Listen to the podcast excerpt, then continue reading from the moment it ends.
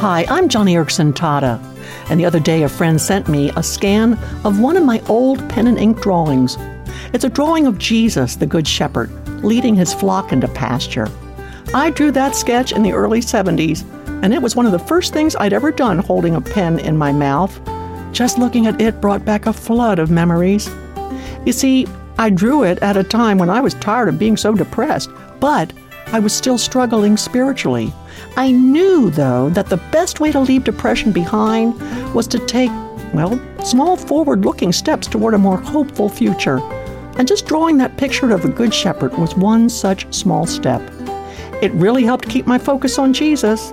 Oswald Chambers once wrote, Leave the broken, irreversible past in God's hands and step out into the invincible future with Him. Hey, that's great advice to get you moving forward into life today.